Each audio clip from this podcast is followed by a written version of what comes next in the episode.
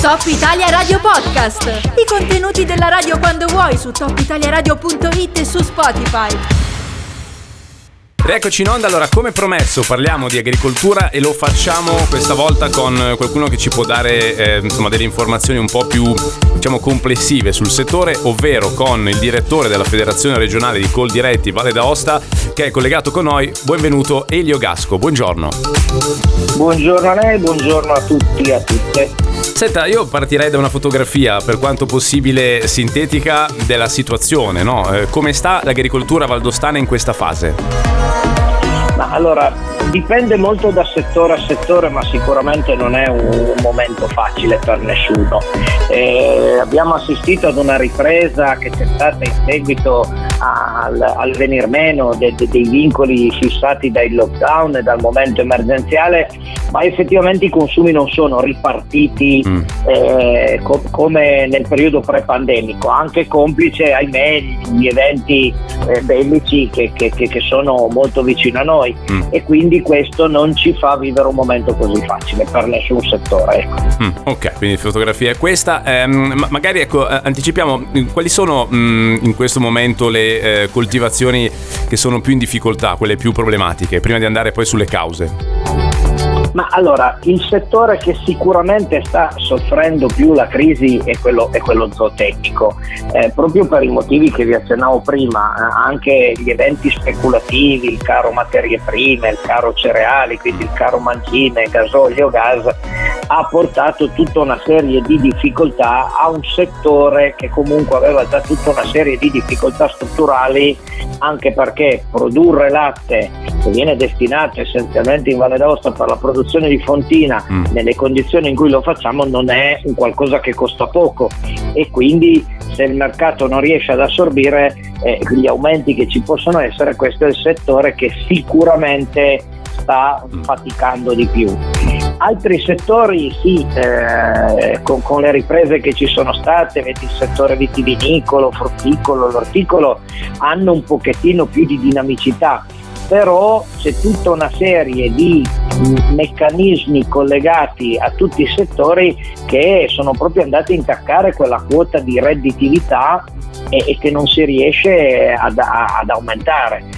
E, questo è un problema un po' trasversale per tutti, che potrà ancora peggiorare soprattutto per la zootecnia qualora persistesse questo momento di siccità e ci fosse il rientro di qualche mandria prima del previsto, quindi bisogna iniziare ad alimentarle prima, ad integrare le razioni con dei costi ancora più alti. Quindi quello della zootecnia è il settore che effettivamente mi spaventa e mi preoccupa di più. Lei ha citato la, la, siccità, ha citato altre, altre cause. Ehm, in questi giorni mh, i media stanno parlando molto della siccità, no? legandola forse come principale protagonista alle cause eh, che stanno mettendo in difficoltà il settore. Quanto attualmente in Valle d'Aosta la siccità sta incidendo e quanto invece sono altre le cause più profonde di questa crisi? Ma allora, io penso che siamo in una condizione che se mettiamo insieme i cambiamenti climatici, gli eventi bellici, le speculazioni, i mercati che non tirano, siamo in quella condizione, me lo permetta, di tempesta perfetta che mm. potrebbe scatenarsi da un momento all'altro. La siccità, per fortuna, certo, sta creando problemi in valle, ma le sta creando in forma minore rispetto ad altri territori eh, eh, d'Italia. Qui ringraziando la rete idrica, i consorzi hanno, hanno retto, funziona, ci sono, però quello che ci preoccupa è che siamo a giugno, quindi eh, adesso due o tre piogge possono tamponare la situazione, non sono sicuramente i temporali con gli eventi calamitosi che ne conseguono che ci possono dare una mano, però siamo riusciti questa prima fase a scamparla. Siamo però a giugno, io non so se fra un mese eh, ci, ci, rincontreremo di nuovo e potremmo dire le stesse cose. Preoccupa per esempio anche qui la, la situazione negli alpeggi, se eh, magari da un lato per quanto riguarda il foraggio, la presenza di foraggio riusciamo a scampare questa situazione, se manca l'acqua per i punti di abbeverata eh, ahimè non, non possiamo fare altro che tornare giù.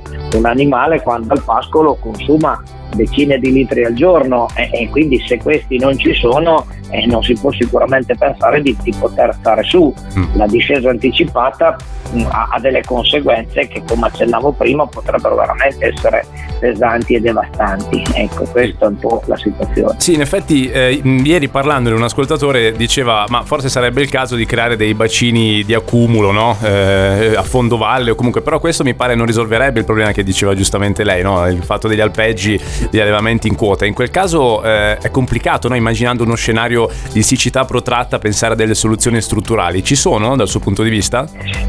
Ma no, ma adesso si potrebbe anche pensare di fare una serie di rete di microbacini, non mm. dico in alta quota, ma in, in media e alta valle si può, si, si può, anche ipotizzare di farlo con una rete distributiva che potrebbe avere un doppio uso idrico, magari anche potabile se sono bacini un po' più grandi, ma sicuramente che possono essere anche utilizzati negli alpeggi come punti di abbeverata.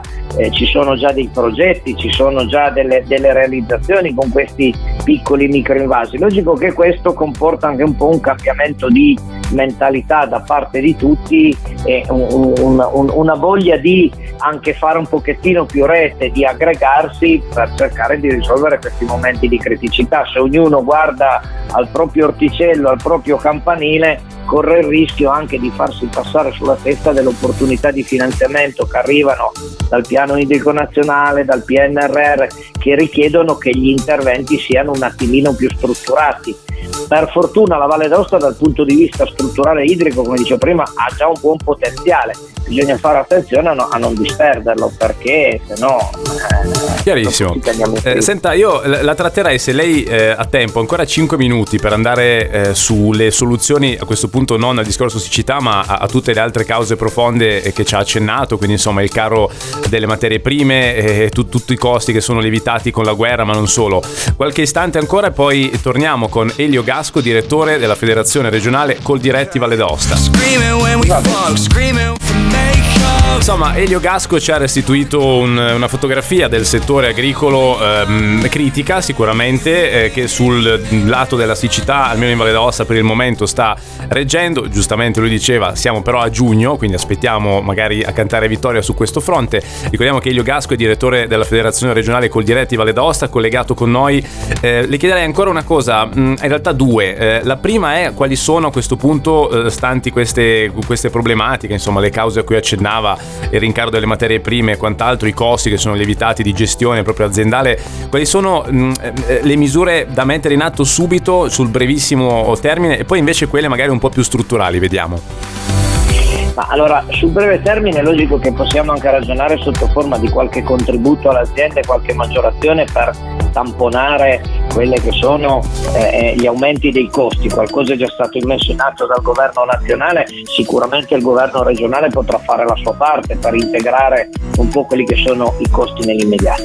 Altro atto logico che ci deve essere anche una presa d'atto di responsabilità di tutte le filiere per cercare di venirsi incontro e tamponare, cercare di far assorbire e spiegare al consumatore finale che alcuni aumenti sono corretti proprio perché si vuole dare una mano a tutta la filiera. Ahimè assistiamo anche a degli aumenti in questi giorni che sono eh, eh frutto di solo eh, semplici speculazioni. Eh, questo accade sul prezzo dei cereali, accade su tutta una serie di produzioni anche se non strettamente correlate a, a, al discorso guerra in Ucraina. E, e tutto aumenta perché c'è la guerra in Ucraina, delle volte dietro ci sono grandi speculazioni, quindi su questo occorre che tutti facciano anche la loro parte e, e vadano a vegliare su quello che sono gli effettivi aumenti legati a queste situazioni oppure sono solo ed esclusivamente delle speculazioni. Questo però legato alla siccità, agli eventi calamitosi, cambiamenti climatici ci, ci fa accendere un campanello d'allarme e quindi dobbiamo stare molto attenti perché pensare che di dare settore una sostenibilità solo ed esclusivamente tramite un aiuto con contributi eh, diventa difficile mm, pensare che ci sia una sostenibilità tale. Io penso che per tutte le varie situazioni, no, si vada a vedere il rischio grandine gelo, possono essere anche sistemi di difesa attiva o passiva come le assicurazioni sulle produzioni che in valle non sono così conosciuti.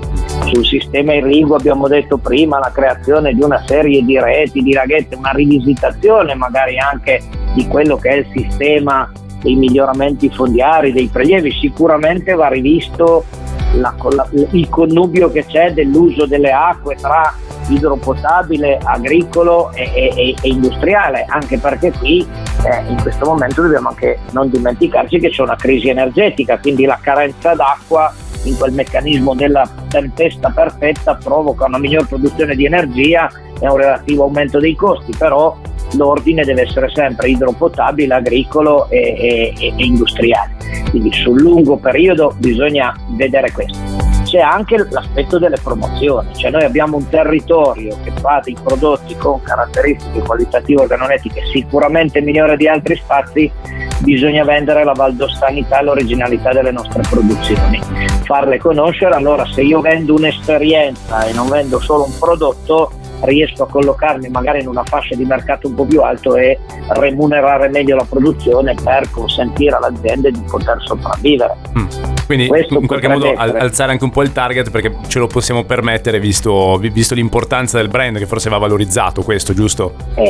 Da, dal punto di vista qualitativo i prodotti agricoli valdostati non temono confronti, mm. ve lo posso confermare per la mia poca eh, esperienza che ho, ma avendo girato un pochino non, non po- posso non, non, non, temere nulla sul confronto. Mm. Va venduto bene perché comunque va legato ad un territorio, va fatta anche un sistema di rete con quello che è la, la ricettività alberghiera, il turismo, eh, la vendita dei prodotti eh, locali in modo che tutti possano degustare e apprezzare il valore di queste produzioni, eh, allora si, si, eleva il target eh, perché noi qua abbiamo un qualcosa, un valore aggiunto che in altre produzioni lo creano fittiziamente per farsi pubblicità, qui ce l'abbiamo eh, perché non sì, sfruttarlo? Sì, sì, Quindi insomma l'unione fa la forza ecco, da questo punto di vista per resistere anche a questo, questo momento problematico.